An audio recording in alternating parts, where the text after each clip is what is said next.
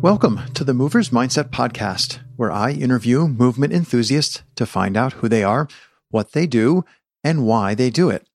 In this interview, Brandee Laird discusses many things, including the recent art of retreat, being an introvert, and card manipulation. She shares her coaching philosophy, influences, and creating experiences, and reflects on the role of usefulness in her practice. Brandee explains how she handles dark moods strives to expand her skill sets, and even recites some of her own poetry. But first, a twofer this week. One, The Hero Forge is back. In collaboration with Andy Fisher, you did catch episode 60, right? We're putting all 59 Hero Forge recordings on our website where you can stream or download them for free. Two, if you value what we are doing, you should support our work. Visit moversmindset.com slash support. It's easy and every dollar matters. Hello, I'm Craig Constantine. Hi, I'm Brandee. Brandee Laird is a human of many skill sets movement, juggling, crafting, massage, and poetry, to name a few. Co founder of Parkour Visions, Brandee is a leader in the American parkour community and well known globally. She's constantly striving to improve herself and expand her skill sets to be ready and useful in any and every situation. Welcome, Brandee. Thanks, Craig. Brandee, I think the first time I ever had a chance to like meet you and interact with you, like not just like, hey, how you doing? And like walk away, um, was the day you threw me on the floor and like kneeled on my ass until I screamed in, in like for mercy. So I'm just wondering when you find that you meet somebody new, do you find that you feel you need to immediately move with them and play with them in some fashion before you feel comfortable with them? Like you can have a conversation with someone, but like is movement for you a really necessary part of like saying hello and how you doing and how are you today? Um, well, first, I think you, you, you sort of misrepresented what what happened there. Um, but I, am glad I left a good impression yeah. on your ass. I see what you did there, both, mm. both sides. I, mm-hmm. You're more than welcome to unpack the story because it's no, a fun no, story. no. Well, let's just leave it, leave it at that. And uh, also to answer your question, no, not at all. I don't need movement to make connection necessarily. It does help. Um, it is nice to be able to connect with people through movement, but I wouldn't say that's a necessity for me. Hmm.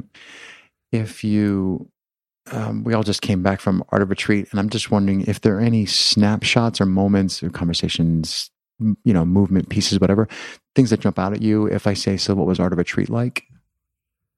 Art of Retreat is always just wonderful. Art Retreat is like uh, dreams come true, and watching watching the people I love the most in the world uh, elevate each other so as far as this past art of retreat, uh, it was a blast as usual. I get to stand in front of people, yell at them, shame them publicly, and such and so forth.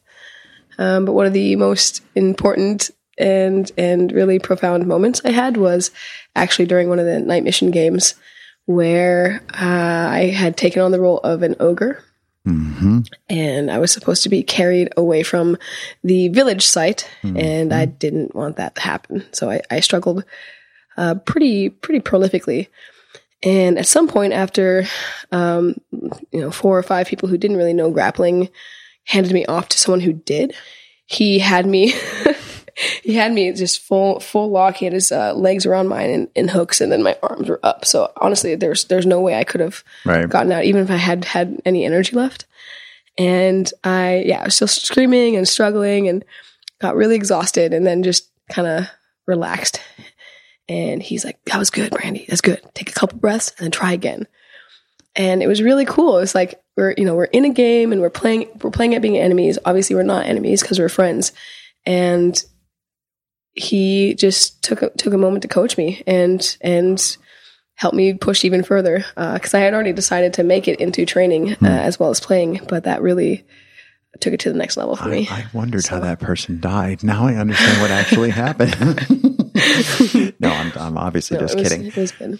So, one of the reasons that I've been trying to talk to you for might be like three or four years, and it, wasn't that you dodged me. It's actually rather tricky to sit down with people to have an interview because I only do the interviews in person, and I really think to me, it's partly a challenge for me.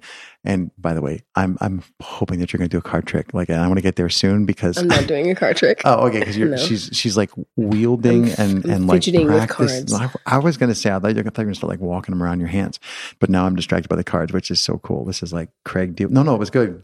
Make me deal with the cards. It's like a really good thing. Well, I was worried that they would be too uh, too loud on the on the microphone and stuff. Oh no, you can't even hear that.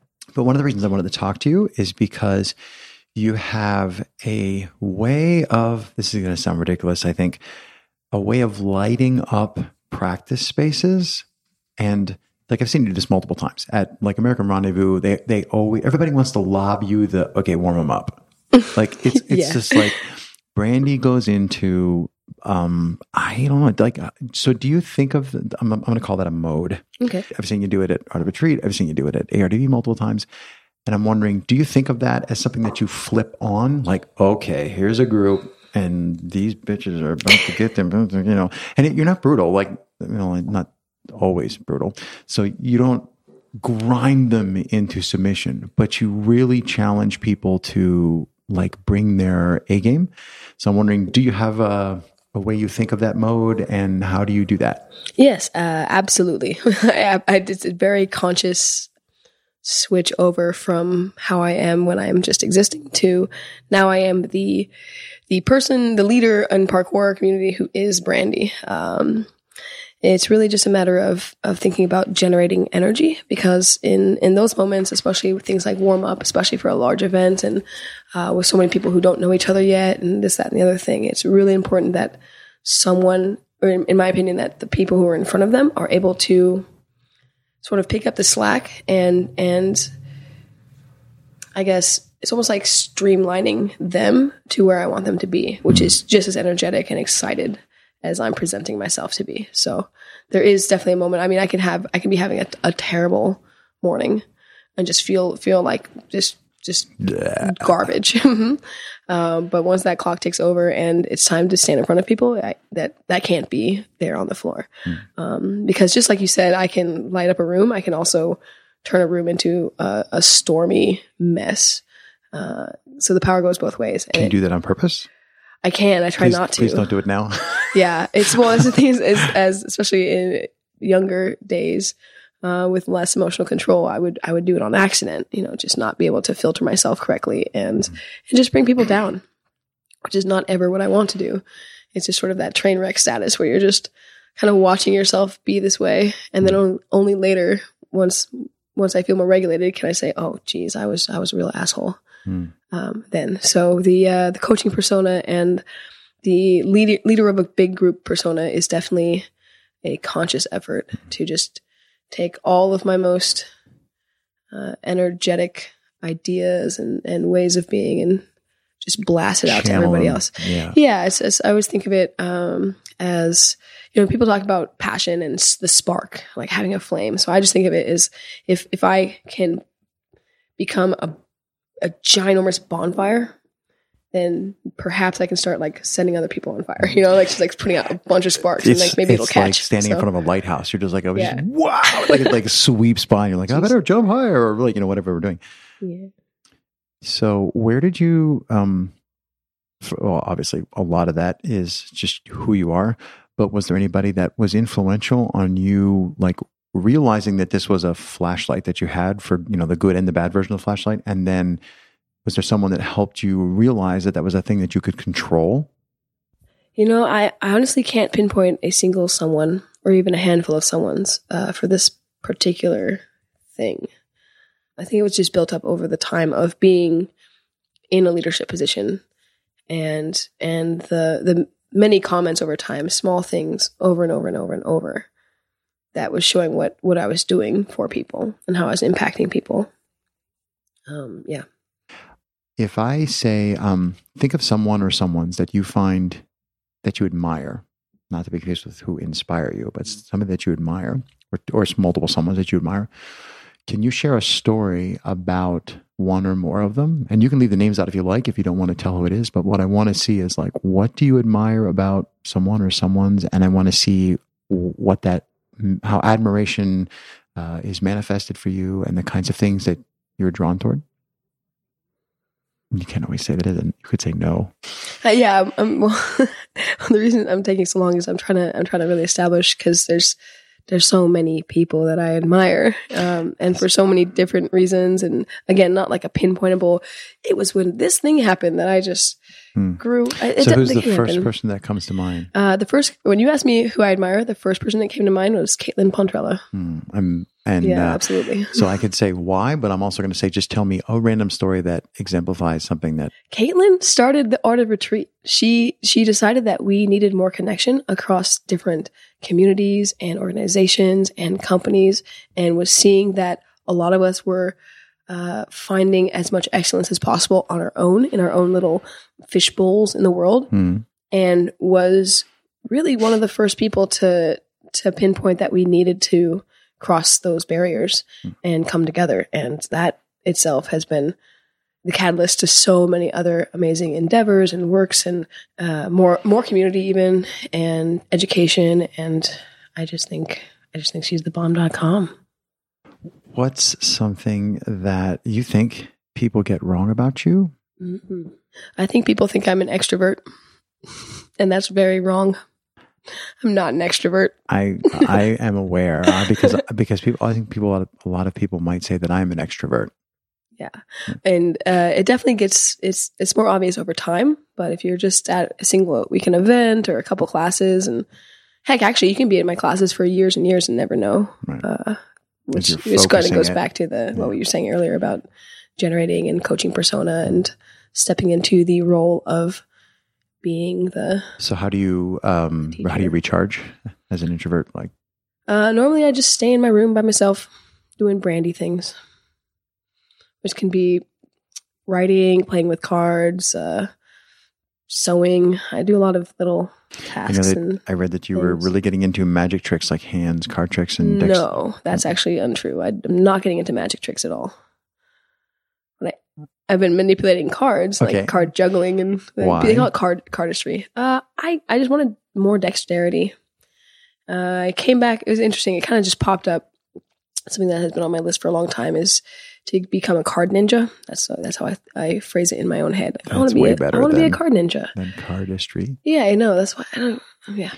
Without taking my eyes out, can you like throw them or Uh, I have been throwing them, but only once I've beat them up enough to Mm-hmm. make it rack them? worth yeah to, to wreck them.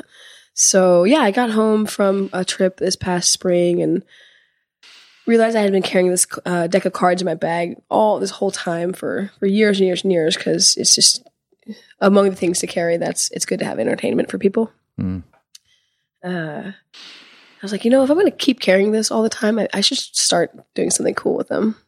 So I did, and I've that was April, and I've only missed two or three days of practice since. So Mm. it's also very um, meditative for me. Just a lot Um, of stimulation for my brain, and it feels nice on my hands. Yeah.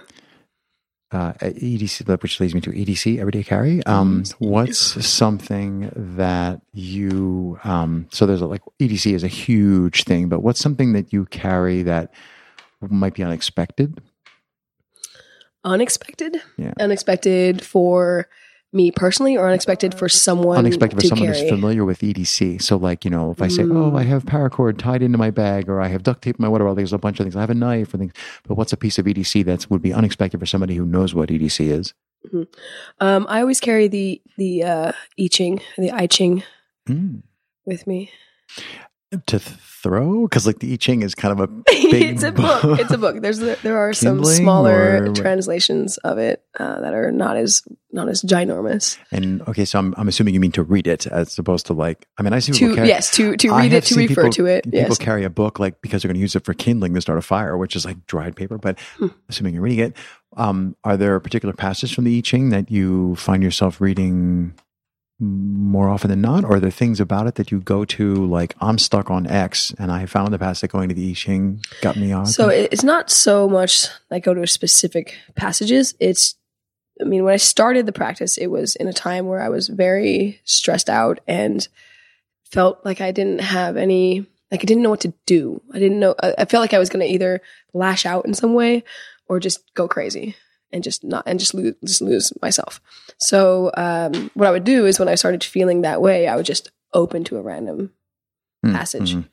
and then read that passage and then just apply whatever I read to whatever I was feeling. Um, that's just still how I do it. I don't really, I mean, sometimes I'll make a point to study and just go through and, and study them one by one. But for the most part, it's just if I feel like I, I need something to, to uh, remind me or chill me out Break out or of the rut. yeah, just something, then I just open it. Yeah. So I'm all I'm really doing is asking all the questions that I want to ask. I'm like, I don't have a, a like uh, favorite food. Sushi. Oh, we're gonna get along yeah, I love, I love Mm, sushi. with Anything- or without additional soy sauce. Uh, usually without. Yeah. If High five, guys. it's something funky like a California roll, I might use soy sauce. But if it's like good fresh salmon, like why would I do that? California roll. I, I don't know. I, like, I mean, I I, should say sometimes sometimes, you can't. get- sometimes they eat California rolls. People who want to eat sushi but don't want to eat sushi. They want to eat. Yeah. My favorite sushi place is Musashi's here in the city. Make a point to go there before you leave. Musashi's. Is that where we're going tonight? What's today? we're leaving tomorrow morning, so oh my gosh, guys, let's go to Musashi's. time. Um, and and we're done. It was Miguel, pleasure. we're going to Musashi's. it was a pleasure talking to you, Brandee. Okay. Um, what else do inquiring minds want to know? When I say the word unusual, who's the first person you think of? myself. well played. I'm going to remember that as an answer to any random question people throw at you. Uh, successful? successful. Uh, successful. Huh. That was interesting. I, I started with uh, Blake actually, Hmm. Blake Evitt, and then kind of the whole PK Gen America's team. They just seem very successful to me. Like they keep going and getting better at everything. No, And I would say you keep going and get better at everything too. Um, Yeah, I just I wouldn't. yeah. What I'm successful. Hmm. if you're making this interesting because it's like, ooh, where are the inroads? Well, here's, to, yeah. Here's the thing: is I just I mean I'm coming off the Art of Retreat, and so like all these people are still in my head and like Mm. really fresh, fresh uh, in my brain. Just thinking of all of them and like, oh, I'm so proud of everybody because everybody is so cool. it is. It is So a smart. definite coagulation of cool. Coagulation. Very good. That was actually a test to see whether you would pull that one out of your hat. Uh, what was the other one I had the other day? Was uh, oh, uh, uh, people who design parkour parks would be parkitects, yes. park architects. I- actually, I think it's better park architects. Parkitect. Yeah. Uh, park architecture. do you have any? Do you have any fun? Um, was going to say linguistic ticks, but tick is the wrong word. Do you have any fun linguistic games that you enjoy playing? Like, for example, can you curse in any languages other than English? Uh, no, no. English is is the language I curse in. The language of the sailorship. most. The most. Yeah. but I know some I'll people who travel the world have bit. notebooks of like I can curse in seventeen language, including ancient Norse. You know, but Whoa. um, it never occurred to me to do something like that. It Oh. never occurred to me to collect. you need to talk to Evan Byer. Oh, I would never talk to that guy. well, at least communicate in guttural utterances. Yeah, we with can we can grunt back and We can grunt back and forth I across the, the that. circle of fire. Um, but yes, I, him and some other people, I've always spotted them with like little notebooks and like, "You speak Finnish? How do I say?" You know, and then he's like, "Okay, don't ever say this to anybody," but you know, they're like writing it down phonetically to try and make Interesting. it repeatable. Yeah, I don't I don't really have that. Have you have you been to uh, what's the um where are you where are you from originally? I'm from Seattle. From Seattle. So what's the farthest you've ever been from Seattle? I've been to Melbourne, Australia. Well, that's the other side. Okay, so you have been all around the globe. Yeah. Um, what took you to Melbourne? uh, parkour, teaching parkour to people there. Should have guessed that. it's pretty much why I travel for anything, either that or a parkour person's wedding. Mm. No, parkour weddings are the best. I've been to one, two, two parkour weddings. I think too. yeah. Yeah, and I, you know, my favorite part of the parkour wedding is the other side of the family going, "What? What is? What? What's going on here? What are these people doing? They're like, you can't have fun at a wedding. What's the matter with you, sir? You shouldn't like." Yeah. Yeah, people getting out giant, major Jenga sets, and you know, like, should you people be on top of the swing set and all sorts of fun things. It's beautiful. Yes, I, I think it is. It is literally a celebration. Um, Mhm. What's one question, like a rhetorical question, like you know, what is the meaning of life? What's what's a rhetorical question that you wish everybody would spend time thinking about? Well, I don't. I don't think I want to choose a rhetorical question. I want to choose a question that people actually want to answer mm-hmm. and keep asking over and over again. And that would be, what am I doing right now, or what could I be doing very soon to improve humanity? Yeah, I dropped that on a class I covered uh, in at the Chainstore in London Mm. uh, to a bunch of adults and blew their minds. They didn't have they didn't have any quick answers for me. Mm. Uh, but again, the inquiry is the is the point. So You know what my answer is? what's that? We're doing it right now. I agree. I- Facilitate conversation. Do you know? my- Do you know my definition? Here's a pop quiz. If you li- see whether you've listened to enough episodes or not. Um, do you know? she just nodded negatively, vigorously, like nope. Do you know what my definition of success is for the podcast, the audio part of the podcast? I If don't. if anybody, if one person, preferably more, but if one person who's listening, after hearing the interview with the guest, feels like they know them well enough that they can walk up to them and start a conversation and skip the, oh my God, I love you on Instagram. It's such a cool thing. And, like, and walk up to you and say, I heard you ask that question and I thought of X or Y. Hmm.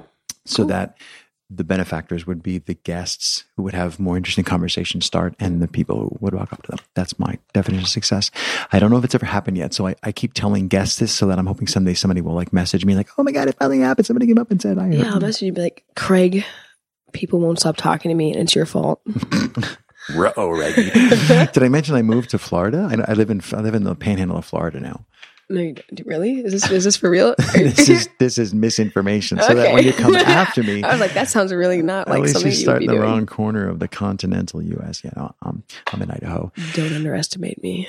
Oh no, I'm not underestimating. I'm just like this way I can set you off in the wrong direction because I think there is another version. Of, there is another Craig Constantine who lives in Florida. Um, what? do you have a doppelganger? Do you ever? Do you ever like? Uh, I've been told over and over and over from people all over the place that there are doppelgangers of me. I've not met any of those people. Hmm. I do have a twin. I have a twin brother. Oh, I didn't know that. Yeah, we're not that alike as far as You'd be the way we look. fraternal twins, We right? are fraternal. Yes.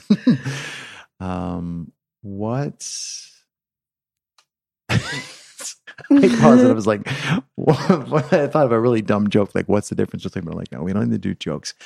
If, um,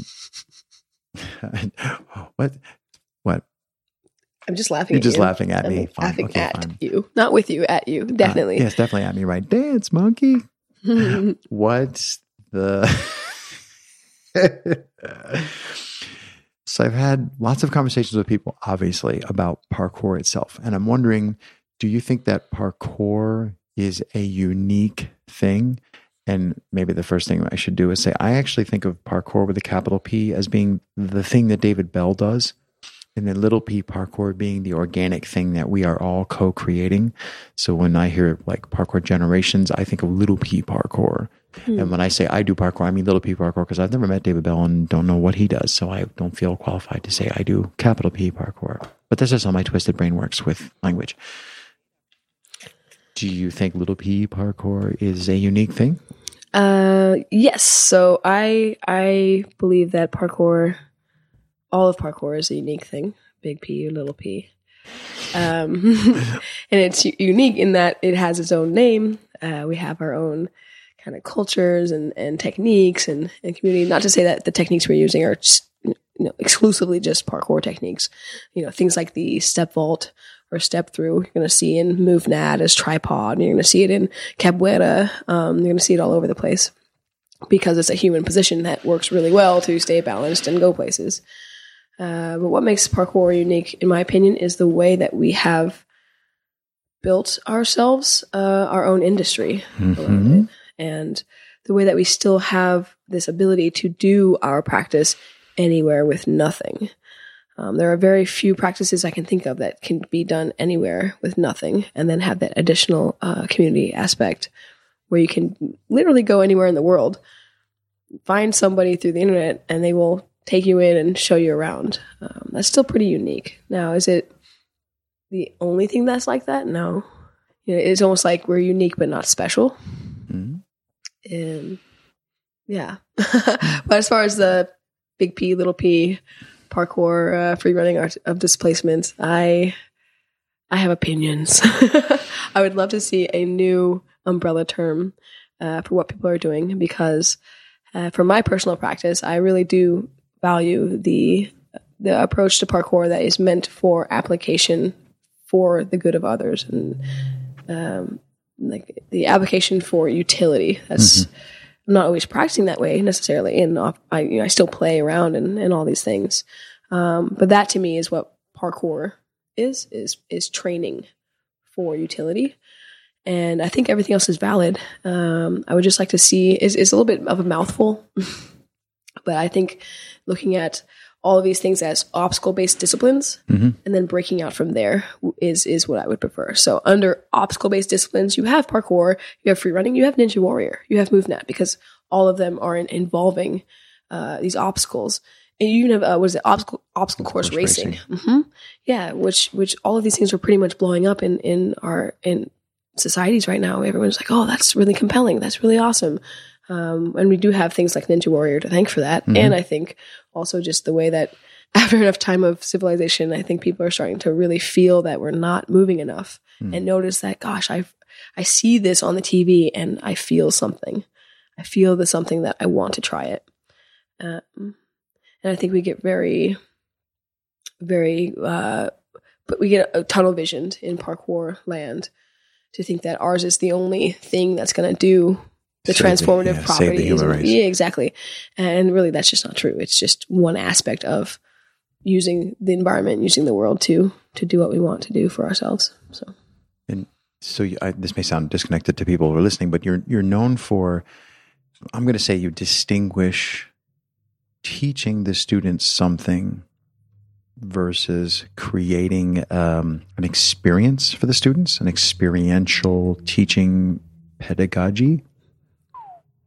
Sorry about that. um, and I'm, I'm wondering if you could, uh, assuming that I'm right, I, I would I would say you're right. Okay, Uh, well, I was I would change. I would yeah, change Add- it up, fix yeah, it. I would cha- I would fix it in that I want both to be together. I don't want to just teach people. I want them to be experiencing something because what is better than feeling like you did something? That's what what really impacts people and gives them something to remember.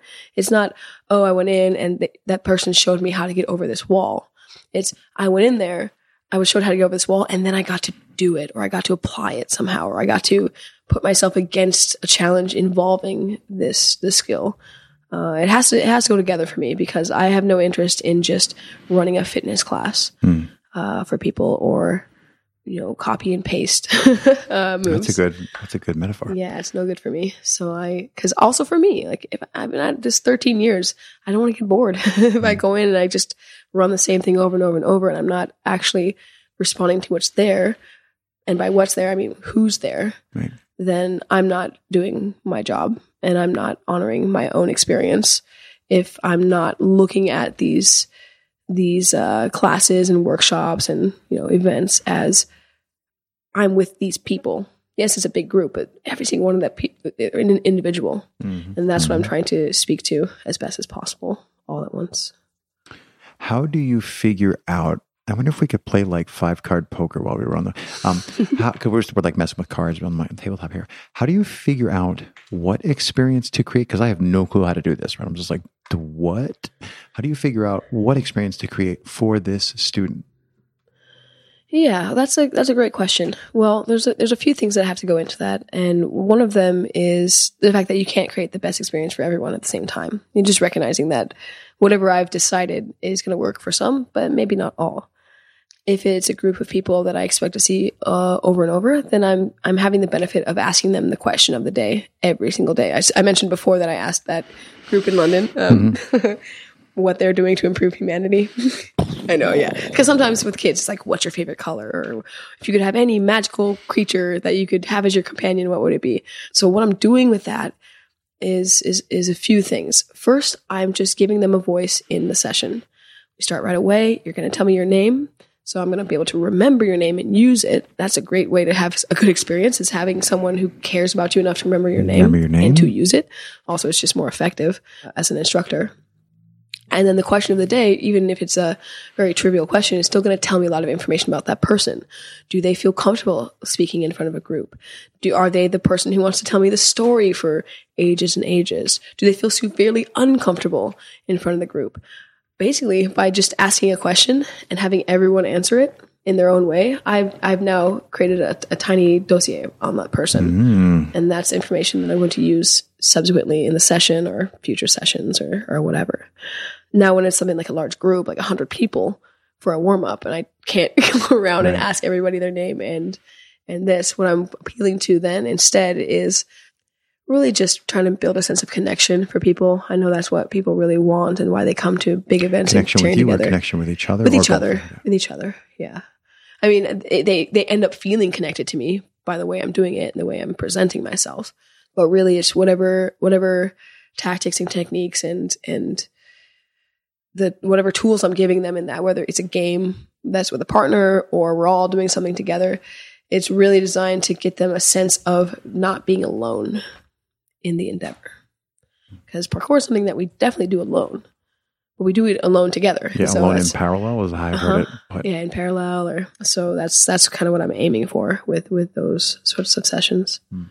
And then also what i i also just choose what i want people to have like i just make goals for people I, what i want them to leave with so an example of that is um recently at the the rendezvous in london i guess it was the 14th rendezvous or something I believe you are correct. and I had on the Sunday, um, after warm up, I had the most experienced group, group five.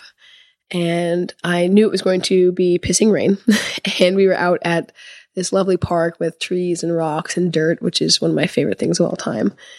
And I'm thinking, you know, you know, this whole time ahead, oh gosh, what am I going to give these guys? They're like the most experienced group, self-selected as, you know, the best, the biggest jumpers, la la la. And they are, they really are, you know, and they spent this whole weekend being told to break jumps and doing sketchy climbs and doing feats of strength and honestly doing things that they're already really comfortable with. Sure, you, you're breaking that jump and it's scary, but you've broken a jump before.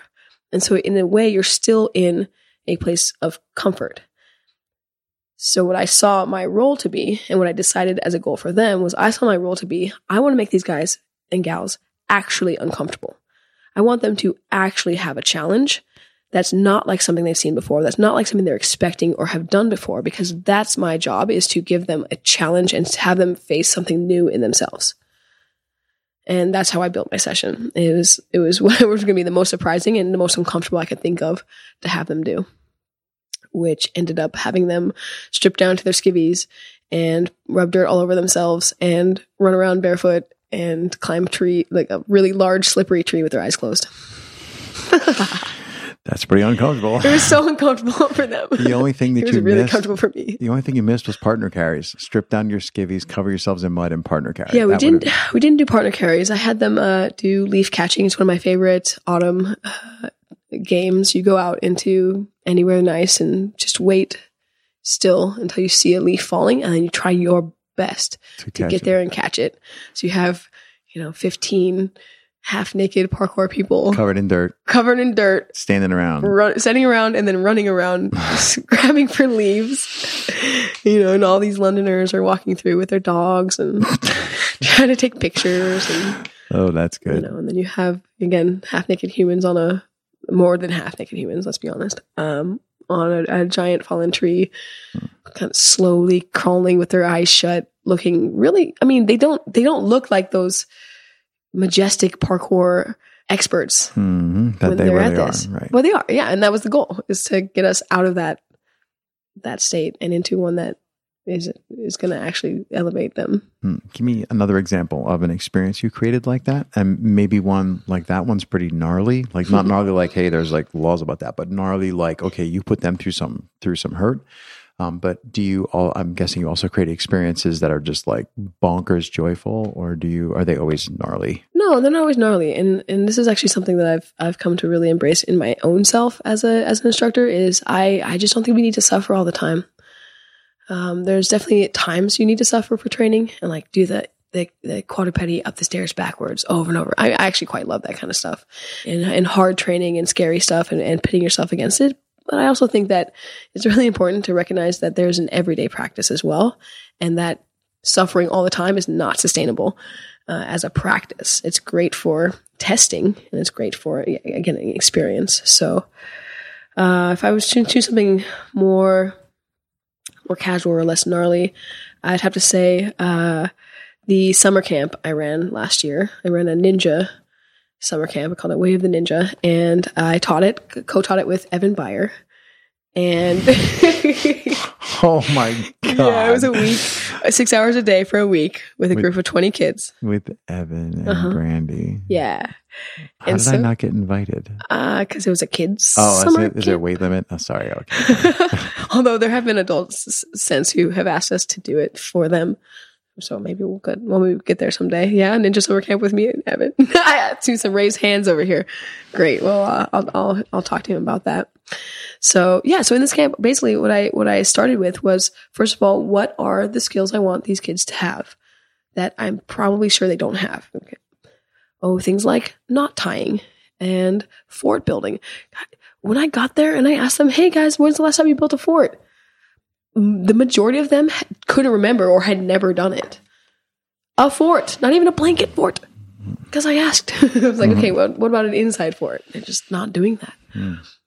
And I wanted them to have uh, first aid skills. I wanted them to know how to respond to someone getting hurt and what to do with that. I wanted to teach them meditation skills. We did meditation every day. I started the first day with, I believe it was five minutes. I explained to them what meditation was uh, and various ways of meditation. Definitely, as the, the, the week went on, they they learned more about it than just sitting still. Uh, but you know, first day was five, next day was 10, 15, 20, and then even 25 minutes of meditation. And by the fifth day, I was having kids come up to me and ask, like, hey, is it okay if I build, like, work on my fort for meditation? Or, hey, is it okay if I keep working on this knot thing that I'm making for my meditation? And I'm like, Yes, of course. Let me think about that. Yeah. Oh, yes. Yeah, you can absolutely go and do the things you need to do to, to be quiet with yourself and, and reflect. Um, and gosh, yeah, we did, we did, uh, stealth mode and taught them how to camouflage and what, what it's like to hide. And, uh, it, I mean, it was so fun because you have, you have 20 kids. 22. And, mm, 22 children.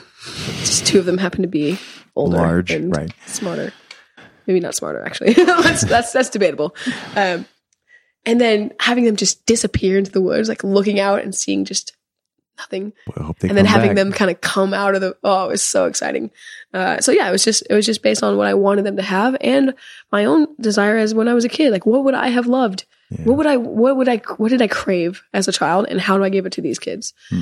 So really, it was just doing what I was doing as a kid, just more more effectively and and organized, like it was really fun. We taught them how to make uh, ghillie suits and like use ferns and tie them to their bodies. I'll show you the picture at some point. It's, it's really, they're adorable. so on your way over here today, what were you thinking? Like, I hope we managed to talk about dot dot dot. Well, I was thinking you'd have some more pointed questions after having hounded me for four years to come sit here and speak to you through a microphone. Oh, I didn't bring any pointy questions. No all, pointy all, questions. All my instruments are blunt instruments, rusty instruments designed to inflict. No, get to yeah, like the amputation spoon. I stole that joke from Eric Jacino. Eric. Eric Jacino. Uh, that's a good. That's, I don't think you caught this time around, but no. definitely should at some point. No, that's a good. My amputation spork. Is it, is it at least a spork? No, otherwise I'd say amputation spork, Mister Language Guy. well, I again coming off of Art of Retreat, I do have to think of the sessions that I that I ran. Uh, one was a hands-on session, and actually it was kind of funny because I was like, "Oh, hands-on! I better teach massage." Ha ha ha! It actually went really well, uh, and that's the first time I taught a group uh, at massage. But my second session was I gave it some funky name like self altruism, parkour, and, and parkour, uh, and being useful. Uh, really, because when I tend to make a art of retreat presentations and such, I start with the description first because otherwise I get in trouble. for not submitting one. Yes. so then I submit one and then later figure out what, what that the means. session is going to be. Yeah. so even up to I have to be honest, even up to, up to the uh, that that moment of teaching it, heck, even starting the session, I, I says to everyone, look, this is this is still a half baked Work in progress, right? idea. We're we're going to do some baking here. I need you to help me.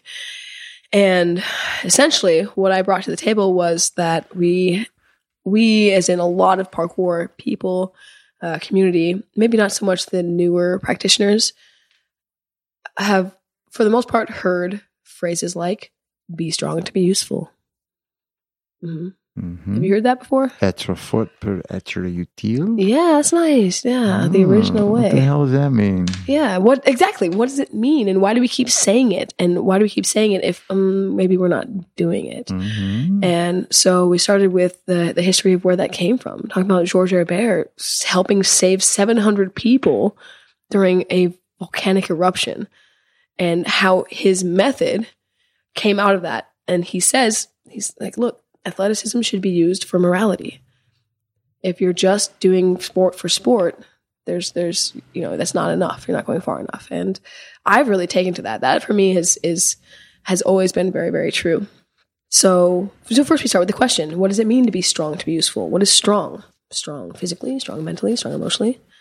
Well, what is useful? Like useful for you because we're really good, and this is why I said self altruism. It's a little bit of a an oxymoron because altruism is meant to be for helping others. In fact, I personally define it as making other people's problems my problems but we're really really good at doing it for ourselves we're really great at using parkour for uh, just to elevate our courage and our confidence and our, our physical health and our you know emotional health through our communities and we're so so so good at applying it for us.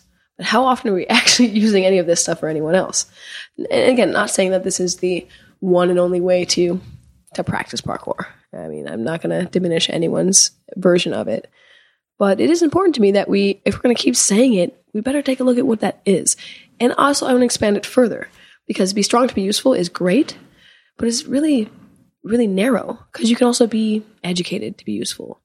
Or uh, compassionate to be useful or aware to be useful or just present to be useful, right? I mean, have you ever helped someone push their car when it broke down? Yeah, of course. Okay, so you're a couple things strong and there and most importantly, willing. Willing To be motivated, useful. right? yes, because here's the here's the deal: is we have all these nifty skills, and there's a lot of needs that our skills can meet. But if you're not making the choice and using the will and the decision to do anything about it, well, then then you're just not. Right. So yeah, the skill skill and need met, met with will was was pretty much the the basis of this conversation. And then within that, I, I suggest that we choose communities that we care about outside of the parkour community to bring the benefits that we have found to them. Mhm. Um, in this presentation, I chose first responders, but it can be it can be anybody. It can be the homelessness populations, or actually, someone in, in the class has been she's she's learning uh, sign language so that she can teach parkour classes for for hard of hearing and deaf folks Mm. which is really exciting and cool. And I was like, yes, that's exactly what I'm talking about. It doesn't matter who you're choosing, as long as, in my opinion, you're choosing someone outside of you and, and giving back a bit with that. And just looking at what that structure could be like. And then along with that, taking a look at restructuring parkour instruction in general, because we're, we know that if I practice parkour long enough or free running or whatever, I'm going to get better at things. I'm going to get stronger, better at jumping, probably get more courageous, right? Be have a better sense of what I can do as far as my abilities. So it will happen over time. I will I will gain these benefits. But why wait? Why wait to see if someone sticks around long enough to gain the benefits of self-coaching or gain the knowledge of self-control through parkour techniques when I can actually just flip it around and build a whole curriculum and teach these cool moves and jumping and, and swinging from a basis of values and a basis of building ourselves up on purpose with the intent of transformation. So that's what I've been working on recently is just completely restructuring the way that I want to uh, have myself and coaches at Parkour Visions look at even things like an hour long after school class. Uh, you know, can I take can I take a twelve week hour long after school class and teach the kids about themselves and about the world and still make sure that they have enough fun in jumping? That's that's the challenge. So I, I'm I'm pretty excited about what's what's coming actually. It's that one tool to rule them all. it's going to be very amazing. hmm Has there anyone? Has how about some English grammar? Has there been anyone in particular that you can point to as a an influence on your coaching style? Oprah. I'm gonna I'm gonna actually think that's a serious answer, and then I'm gonna say, okay, so what about Oprah's? Uh, and I have like I don't want to unpack it too. Like, what about Oprah's personal style or Well, her vision? I didn't realize it till actually rather recently when I had a I gave myself a month of using only Oprah gifts for responding to people. Oh, wait, run that by me again. Only Oprah. Only only Oprah gifts. I don't remember why. I just decided I was like, there are so many like you know like gifts like Mhm. Gifs. No, no one calls them. Uh, sorry, some, someone said gifs and it's not good. Oh, okay. Because I was gift. like, what about? I'm like, I thought you said gifts. No, And I'm but I mean that's part of what it is. He was like, you get compassion and you, You get, get transformation I and get it. you I get this. sorry. but I'm- what I mean is like I'm you know the the meme the meme like Yes, you know yes, someone yes, texts me with you now. and I have a response and it's always an and I gift. chose yeah, because there's so many and she's so expressive. And then as I was going through, I was realizing, oh my gosh, because I used to watch Oprah all the time as a kid, Hmm. like religiously.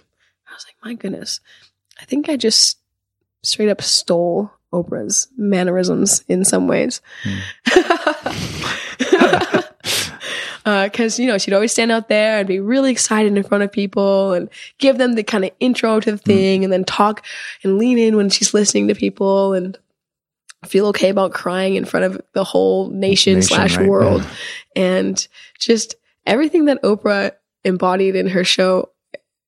Again, I realized this really, really recently. I was like, yep, Oprah's one of my main inspirations for sure.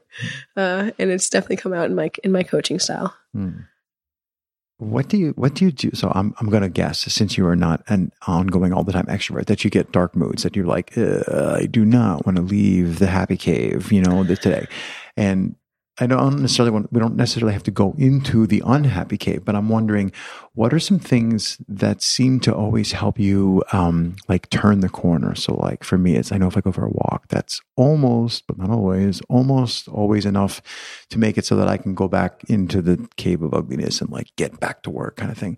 Um, so what are some things that you know will help you turn that corner or brighten you up or energize you? Yeah, that's a great question because uh, I do get very dark moods and pretty often actually because uh, w- with compassion comes uh, the pain of caring so much Mm. about all these people and all this situation that is it feels very futile a lot of times like what can i do to change this? So yeah i get there. And i have a few tactics. Uh, I, I basically build protocols for myself for when i get in those in those moods. So one of the first things i go to is my self-esteem box and my self-esteem sounds like a box good idea. is is digital. It's a digital self esteem box, and what I have done is I have taken screenshots and copy pasted, and uh, just just dumped in all kinds of like nice things that people have said either to me or about me over the years. So I have this file that is just full of gratitude and and compliments and just stuff that I have had to read over and over and over in order to actually believe it. So that's that's like the last. That's actually more like last resort is the self esteem box. If nothing else works, open the self esteem box. In case look of through here. emergency, Uh-huh. break glass, right? totally, totally. Uh, so that's that's something, and I think everyone could could and should do that. I guess I've never really told anyone that, about that, but it's it's a nice thing. to That's a really, I think that's a really good tactic. I'm people talk about doing gratitude journaling, but the gratitude journaling, you know, I mean, I know, I know that you know what it is, Mhm. but gratitude journaling is a process which you have to execute on the spot when you feel like you're already in a bad mood. But the idea of having uh, a self-esteem box is a clever one. Um, Well, thank you. what else might you go to before you break the glass on that one? Yeah, so I also will do a walk. I have to be outside. So like if I have a day off or something, I say, okay, you have to be outside and take at least a walk. And that can be up the street and back down. It doesn't have to I don't have to put a a limit on Right. that because the, the point is to just do the one thing. Do Hmm. one thing and then do the next Right, one thing. right. I watch my own parkour videos a lot of times. That's actually because the reason I make parkour videos in the first place on my YouTube was is just a journal for myself, and so actually I find myself, uh, especially in the nighttime, where I'm just like really down. I'm just like, ah, I can't. I'm not doing anything. I'm not getting any better. I'm just terrible. Like, why do people trust me to be like a leader? And yeah, he's rolling his eyes in You are case you didn't too tell. humble, right? Uh, well, I'm just this is how my brain chemistry works, right? Uh, so yeah, I go back and I watch my videos, and uh, there's one that I made specifically for this purpose. It's the one. It's called Opportunity Trees, and it's I think my only video that I've made where I actually like planned the routes and I kind of planned the scenes and I kind of put it together. A lot of the rest of them are just clips that are that are together. But I made it to remind me that what it feels like to be in summertime, like happiness, Mhm. full energy, loving life and loving the world. So that's I'll, I'll go and watch that one for sure. We'll link this stuff all up in the show notes so people can find it pretty quickly. Um, anything else that you go to? Uh, well, now um, I guess this, this is still relatively new. I guess it's like last nine months. I uh, I just talked to Elizabeth, my my girlfriend. Go to soulmate. Yeah, she's amazing. She will not let me weigh myself down. She just refuses.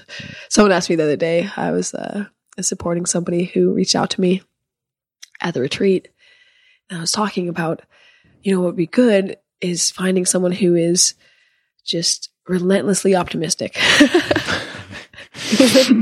yeah, and like, it can be hard too because that's a lot of energy and and boisterousness. However, I noticed that. Yes. yeah, and that's what I was asked. It's like, well, aren't you afraid you're going to bring her down? I was like, no. Good luck with that. Exactly. Like, no, way too stubborn for that. Like, she's, she won't even let me bring her down and or myself down. So that is also a, a really lovely, lovely uh, aspect to my life now. I haven't had to look at my self esteem box for nine months. Terrific.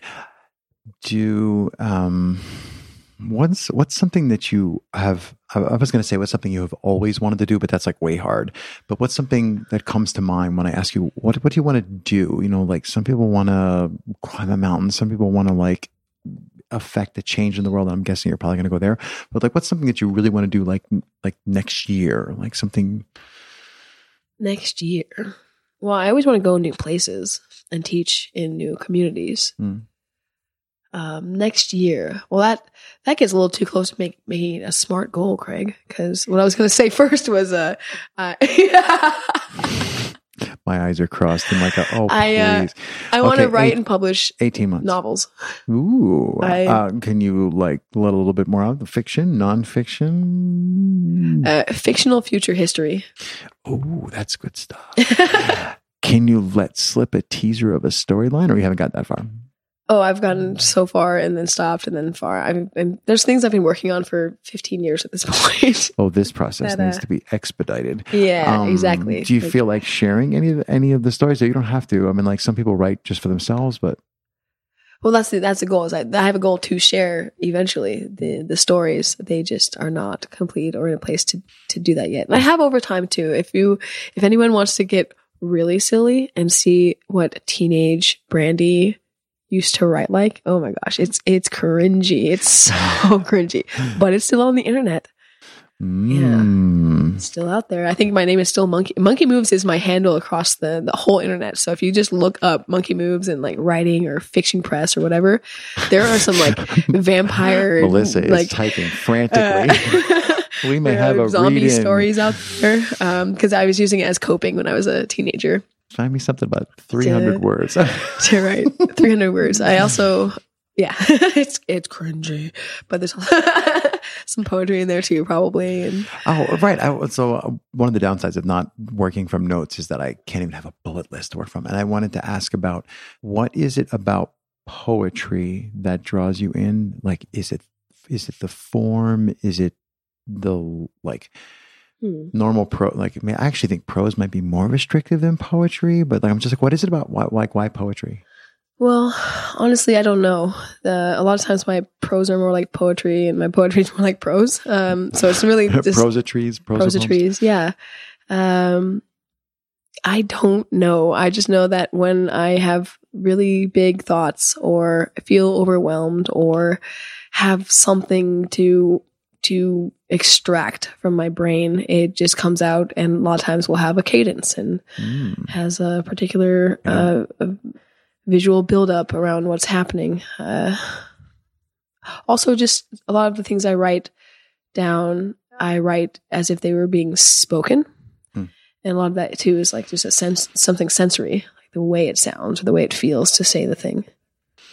like the I think it's a Carl Sagan quote, which I can only paraphrase, which is something to the effect of human beings can work magic, and he's basically talking about books and writing. How Mhm. uh, somebody who's long dead can in, had create a specific thought in my mind just by me moving these gelatinous orbs over these inks stained on trees and um, and how we still call books books have leaves and there's a whole bunch of like things about it's still a tree even after Yeah. we've reduced it to pulp um i was just curious about poetry. Um not that i want to say you know dance monkey but like do you happen to have any poetry that you can recite off the top of your head? Uh, if you want me to take four minutes, I do. um we can take a silence pause which will get deleted out of the finished thing but yeah if you want to whip one out. Okay, but it, lasts like four minutes. oh if you can That's what I'm recite a four minute poem off the top of your head that would be awesome Um, so because I'm gonna I'm gonna recite the poem. I am gonna pull it up too, just because uh, I I didn't usually when I know I'm gonna recite it, I'm, I run it through a couple times in my brain. how did you not expect me to go here I don't know. did you really not expect me to go to the poetry thing Yes, I didn't think about it. it didn't. It didn't oh, occur where do we get to the good stuff because I don't think of myself as a poet among the thing. I mean, I I You am, but it? that I didn't realize it. That's, that's that's how you get really really creative. okay. I figure I only get one chance at doing an interview. You're never going to talk to me again, so you got to do all the stuff. No, I have to get back at you and body check you. We ah. have to have a body check I didn't make that much of a thing out of it, but you really did surprise the crap out of me. yeah, I'm sorry. I didn't mean to hurt you. I'm pretty tough. I know. It's always a good sign, like when people get physical. So, like, I got a flying body check with no warning. okay, I'm gonna try. I'm gonna try this without having. Uh, For the first time ever in history, yeah, right. No, people have heard this. I, I wrote this uh, a few years thousands ago. of people have heard this before. Not thousands of people. Okay. No way. No, maybe. Maybe a total of thirty people have heard this before. you're about to Maybe. deliver a poem to more than 30 people, but go for it. Yeah, it's fine. It's fine. Uh, this is it's called On Growing Wings. First of all, it really itches all the time, very deep, where it's too gruesome to try and scratch. It's like inside and around the spine, this sharp electric type of itching that nothing but patience ever relieves. And then there's inflammation. Um, I, oh, dang it, I gotta start over. Ah, it's so hard because you guys are just staring at me. I, I, I'll freaking leave the room if you would like me to. No, no, no. I can, I can do this. I'm just like. I want to point out that she wasn't she wasn't reading off her phone. She she just like cold delivered that, Yeah. and you're only getting half of it by no, listening we'll to it. because normally I stand up oh, but then you have to pick the mic up because Brandee showed up. I'm here.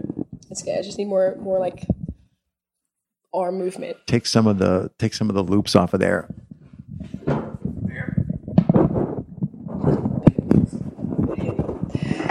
Okay, okay. On growing wings.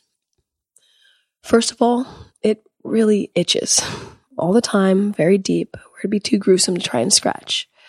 It's like inside of the spine, an acute electric kind of itching that nothing but patience ever relieves. Then there's inflammation. Everything surrounding the scapulae tight and hot and angry. Sometimes it's only one, the other side just hanging around, aching dully, but mostly they flare simultaneously, creating dread with every arm movement, always expecting the sharp, dense pain that will cause you to catch your breath. And this goes on for weeks. Then it's almost like the itching begins to float up through the layers of soft tissue, broadening as it becomes increasingly subdermal, but then just pinpointing one day on the back of each scapula, right there in the surface. And this, you scratch. It itches so fiercely you wear your roughest shirts, knowing you'll lean on the walls, trying to create enough friction between you and them to chase the irritation away.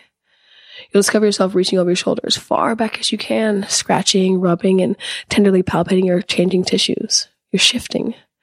Your bones are growing longer, more dense, preparing to hold great weight. Growing wings. And just when you're ready to lose it from the frustration of the itching, the skin breaks and it's ugly.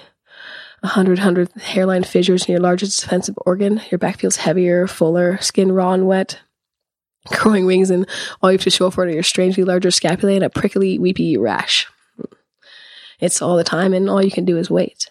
But you can feel the shadow of where your wings will be, like your nervous system has already laid the groundwork and is trying to link with points that just aren't there yet. Soon, but until then, the tingly, fiery, mean itchiness drags on. Some days are easier than other days, but it's always strange, sometimes awful, and occasionally excruciating. And then the fever. Night sweats, terror dreams, nightmares that your wings will never grow, that if they do, they won't be able to hold you. Your whole body hurts with fever, and your mind with your aching heart. When will they be here? Will they be here? You writhe, drifting in and out of agony for days, and then finally falling into a deep, still sleep. And when you wake, the rash has subsided and you have downy soft feathers or rougher, leathery skin if those are your type of wings. And somewhere in there, you got your new bones and muscles. They're so unusual, undersized and unsure, all twitchy and weak, but you can control them. Stretch them, flex them, reach them out. You can even see them just by looking over your shoulder. Your funny baby wings. They do ache still, and they won't so much as slow you down in a fall, but you can feel them growing. So you care for them gently, stretching, massaging, and moving them daily. You stand in front of the mirror, taking taking extra time, twisting and torquing, trying to get a better view. Uh, you get new sensations from them temperature, pressure, the direction the air moves around you as you walk. They're almost like antennae, how you start to feel the frequencies of people's emotions through your wings. Well, you're feeling more because you are more. It's not like they're just stuck on there. They are you. Brand new, super sensitive, someday crazy, powerful limbs. Wings. But it's still awkward. Not everyone has seen someone growing wings, and people misunderstand uh, being uncomfortable when you're near or just judging you. And not only that, little baby wings get really cold very easily. So all winter, you're just this strange golem huddling under a coat. Some people point, others stare, still others just ask, What's wrong with you? And with enough practice of patience, you just shrug your little wings, saying, I'm growing something awesome. Thanks for noticing. And then you do. More weeks and months and maybe years and maybe years, and all those people who have grown used to your new stature and you've honed the abilities to sense and feel and stretch and flap your wings are fully grown. You can envelop yourself with them warm and shielded. You can expand them to reach around others, many others, way more than your arms could ever hold. You figured out how to dress around them, how to sleep without going numb. They're fully grown. And honestly, having these awesome wings makes all that suffering all right. And you have everything you need now to continue on. Now, it's time to learn flight. That's where I would drop the mic, only it's expensive. I, I, have spares. You can drop one. Um, yeah. That was. yeah. A chill iteration. Yes. Yeah, there you go. There's more. Uh, what's this one? What? oh, Craig had to drop the microphone for me because I couldn't. I couldn't bear doing it. it makes um, marks in the table. That's yeah, how good yeah. I prefer to have when you know when, when I write them. when did you write that? I wrote that uh, five or six years ago. I was in. I was just graduating massage school, and uh, there was a lot of other things going on at the time. So that's sort of what was inspiring as far as the the physical aspects of of that that piece. Thinking about the scapula and the you know the way skin is, right. And really it was just it's just representative of of growth, um, a, a, a growth into the next thing and into you know embracing. I don't know. it's hard. It's hard to actually pinpoint exactly why I wrote that. I just knew that I wanted to share something with my cohort at the end and had gone through a lot myself that year. So I think it's pretty terrific. Why? Thank you. Hmm. Put that one in your self esteem box. I think that's pretty terrific. I'll do that once once this podcast comes out. I'll snip, snip that little bit out of there. You can take the whole thing in the self esteem box. I think the whole thing's going to be a celebration of Brandee. Um, I want to be mindful of your time, and we are only an hour and like 20 minutes in. So when things, chill. yeah. Um, now that I'm not doing poetry anymore, I feel fine. Yeah. I mean, what I really want to do is say, let's end there, but there's much more that we could talk about, I'm sure. But like, there's no pressure now to come up with a good next question after I ask about poetry and we get we get a tour de force. The first time that you read it through, and people only heard the second time, but the first time you read it through, it was actually a presentation. Like you, you have a way.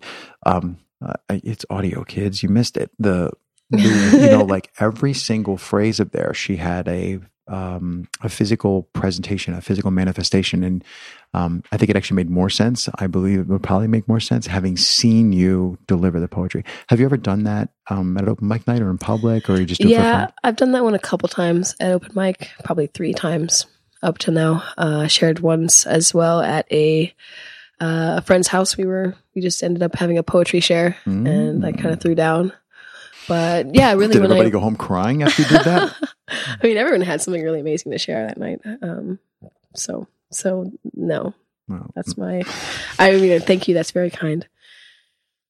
You're very welcome. um, but yeah, when I when I write these things, I actually don't write them down first. I write them in my head, and I I write them and I recite them, and then only once I have it complete do I actually write it down somewhere just to capture it. Yeah. Um, do you, uh, I, you know, I know I can spell the word poetry. That's mm. the limit of my knowledge of poetry. And I'm just wondering, have you, did you like study any poetry or are there particular other poets that you read that inspired you or is just, this is just the way it comes out? Yeah, this is just how it is. I, I can't pinpoint any inspirations. I'm sure there were um, um, enough. The first, I'm like, what name can I think of? Sylvia Plath. I mean, that's a name that comes up. That's a, she's a poet, right? I, I, I think so. I believe so. yeah, pretty badass, but I can't remember exactly what. What what I was wondering was if you. so when you have the idea in your head and you're like toying with it, are you um are you standing in like do you stand around and like play with all all the mediums the vocal medium the body language as you're like composing it? Or you know do you sit in like a zen state and and like in your mind you imagine embodying the poetry? I'm almost always moving when i'm doing it on a walk or uh, cleaning or doing something with my hands. Hmm. yeah i don't really do it inside my head unless it's too awkward to be mumbling to myself on mass transit. Which it does. It does. yeah, I did something similar for a friend's wedding. I officiated, and I just came up with a whole thing just for them in the same way, where mm. I was just on the plane ride, just mumbling to myself over and over and over, trying to get it down. Mm. Um, I still haven't written it down, which I really should because yes. they asked me to do that. That's where you forget it. exactly. Um, okay, so so far we've like discovered that you're a closet novelist and i I'm going to say accomplished poet. Um, what do you? Um, all right, this is a pretty well-rounded skill set you've got here, and I, I'm just wondering. Do you think that other people focus too much on parkour and instead they should I don't want to say everybody should go become poets, although that might be a really good thing. I'm just wondering if you think that people focus too much on one thing, but whether it be parkour or not. I think in general, people don't expand themselves far enough um, or don't give themselves enough credit to learn more things. Uh, I don't see anything wrong with specializing or focusing really intensely on on something. Uh, honestly, if I hadn't been in parkour, I'd be uh, in the circus. I'd probably be, you know, just focusing on juggling and just that. Um, actually, probably not at this point. I probably would have grown out of that. I, I just can't. I just can't stick with one thing for me personally because I know I'm trying to. Well, on one hand, gather more experiences to write better stories. I don't want to just pull everything out of just the, the ether. I want to have had experiences that I can write about honestly and and bring that into what I what I want to create. So I do encourage people to do all kinds of different things, and I would say that one of the best things they should they can do is find something that is uncharacteristic for themselves. Like, what is the thing I would never do?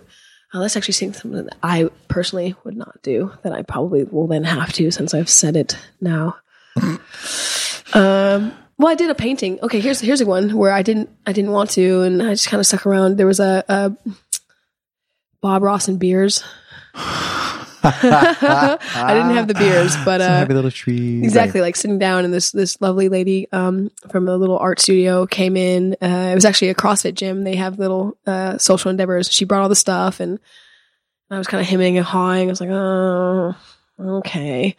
and sit down and and get guided through this uh this painting process and just hating it the whole time just just really unhappy with what i was doing and what it looked like. And i was like my clouds are like they're so they look like poop and You're supposed to use white for you know that, like my mountain is just like not Mm. convincing. And then uh yeah going through this process of this this little class and then having this thing at the end of it and actually like letting it there to dry coming back and a week later and looking at it and thinking actually that's really cool and not only did, was it like okay like not an awful product it also it, ha- it hasn't kept up because i haven't kept up the practice of painting but for about two weeks after this circumstance i started seeing things in the world and thinking how would i paint that Mm. or like seeing oh that's cool i could i could paint that or knowing that i could like oh there's those trees Mm. oh it, it, it was funny because the scene involves snow on trees and it doesn't snow very often in seattle but about a week later it did snow in seattle and so my brain was just on fire like wow i could paint all of this now or at least try.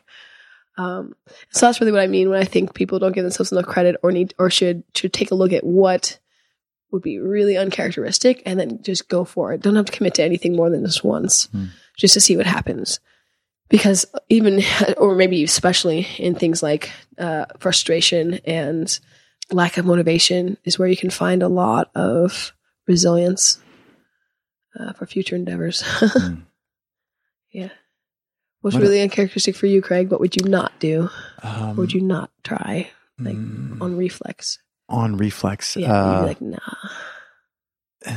okay, to answer the question honestly, what wouldn't I try on reflex? Um, let's see. Stereotypical things would be like shit that's really dangerous. Just because at this point, I really value life in general and I Yeah. really like mine. Um, but that's like too easy of an answer. Um, I don't know. What wouldn't I try? yeah or what what would you yeah I'm, I'm it's actually hard it's, it's a hard question to Uh, think yeah, I'm about trying to it's think of important something- to be what like, I'm oh, doing what is would I'm like, not want to do peeking over my shoulder trying to look for blind spots. So I've never really driven like really high speed automobiles, but that's kind of like a stereotypical guy thing to say. That would be fun to do.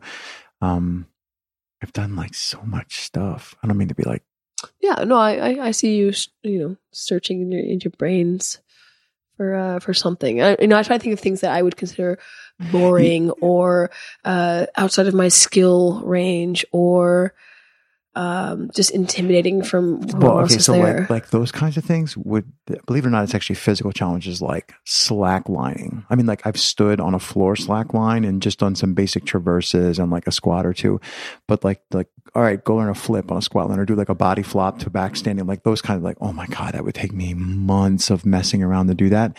Um, so there's a couple of physical challenges like that. Um, and But that's, but that's still, yeah. Again, that's still in the Yeah, realm of something that realm of, you're like, you're going to quickly. Exactly. like, Like, to- you're thinking, you're to thinking in your body, right?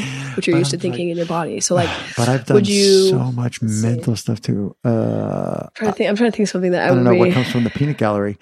Uh, this is Um, interesting. yeah i think uh, what about what about uh it's, it's still physical but like certain martial training like going to a range and shooting rifles or something yeah Um, handguns, rifles. I'm from Pennsylvania. i know that's right i forget i was like pennsylvania no you did it i just don't know if that about you no, Uh, that's fine. Um, um how about yeah, i don't know i don't know I've done like hot air. I haven't ever been skydiving. That's one thing I've never done. That would be like a. Do we really need to get? out? I mean, like, what about like ballroom dancing Um, I have done. Ooh, that's a good one. So I have done a tiny little bit of ballroom dancing um, at actually at Gerlevin at our retreat, and oddly enough, that's something that. i can uh, Uh, well, no, but like, but I've never done enough of it to say that I have actually done it. I've done like a few minutes of it here and there, um, and that oddly was something that Tracy and I, my wife Tracy and I, have been talking about. Oh, 12, 20 years ago, maybe more. um, back when we used to do the wedding circuit. so we used to always, you know, we'd go to everybody's weddings. There's like a whole season of going to people's weddings, Sure. and then you're supposed to dance. And like both of us just still the high school, still do the high school two steps away. That's like as far as we ever That's got. adorable. we didn't go to high school together, but like that was that was our dancing education was high school based. So we had always talked about trying to find someone to do ballroom dancing lessons, and that's something we never did. Um, so Yeah. that that Okay, would be well- one thing because I'm I, I have problems with like negative body image. So like the whole idea of like being Well, on the you- dance floor. Can, you tell, can I tell you the first thing I thought of that I thought was maybe not the best to say, but it would be like like sexy stripping dancing, like pole dancing, Craig. Like that would be uh, that like, that would be that's in the realm I'm talking about. Yeah, that Like, would def. That's like strip your skivvies, cover in mud, and climb. pole through- yeah, dancing that's- class, Craig. Take a pole dancing class. I Take a pole dancing class. pull a pole down. Yeah, see, this is it. You're already making excuses. right. Yeah, it's beautiful. All right, that's a good one. Challenge not accepted, but yes, that's a good one.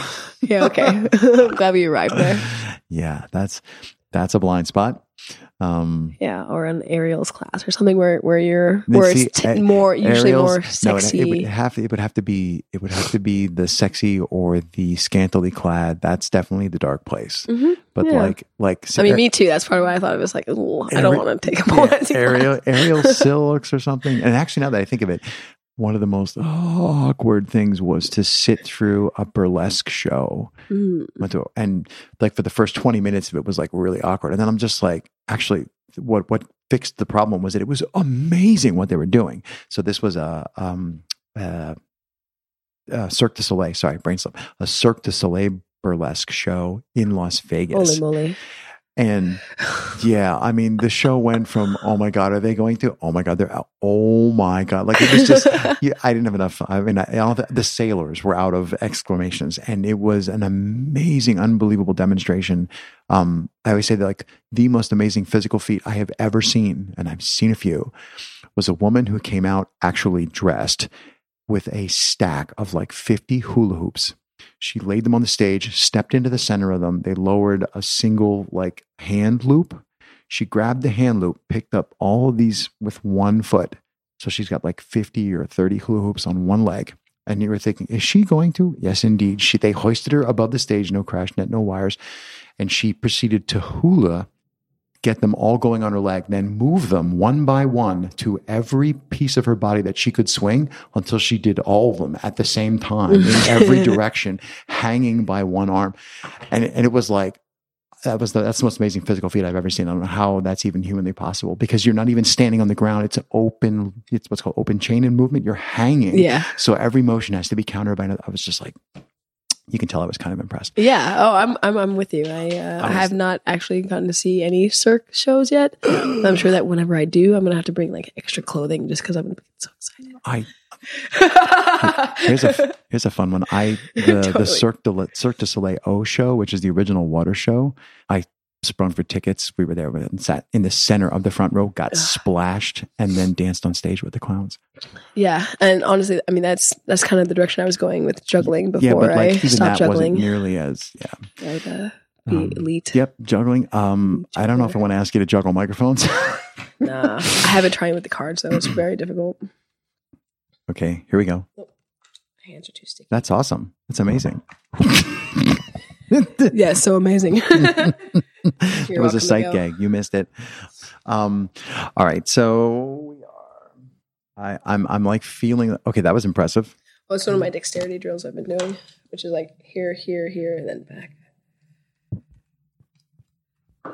I do dexterity drills. So this is this is one of the cool things about the way my brain works too. Is when I start something new, I just make all kinds of drills for myself because Hmm. I know how to learn and I know how to teach myself, Pull it toward you. uh, which is just. Should I be? should this be touching my lips? no, I just didn't. You like suddenly had to come in and like hunker down and struggle to be near it. I'm like, bring, Um, bring your friend. The microphone is your friend. Bring it towards you. yeah. Embrace your friend. Well, what I'm saying is, in my endeavor to become a card ninja, I've I've developed uh, drills, dexterity drills that I'm like, hmm, what do I want to be able to do? Oh yeah, quick press pause, get a deck of cards, and then try the following. Dexterity drills. Dexterity drills. People listening, I'm trying. pause. Oh, I'm trying to. Oh, I'm telling them. Yeah, so people press pause, get a deck of cards, come back, and Oh now that you're back, Okay. what were you just doing? okay. What, Oh my what god, you're trying to hard. do is you start with the card uh, between your thumb and your middle finger, and the card is you just get one one. Uh, he's losing them You put your index finger on a corner, so there's a corner facing you. I like to use the short edge corner and not have it long ways. Hmm. You're gonna flick it up. You want it to to go vertically and stay in the same plane, and then you're going to try to catch it between your pointer finger and your middle finger. You'll then try to throw it up between those, and then catch it between your middle finger and your ring finger up again between your ring finger and your pinky finger, and then go back all the way until you can get it back between your thumb So this and is your forefinger. palm down.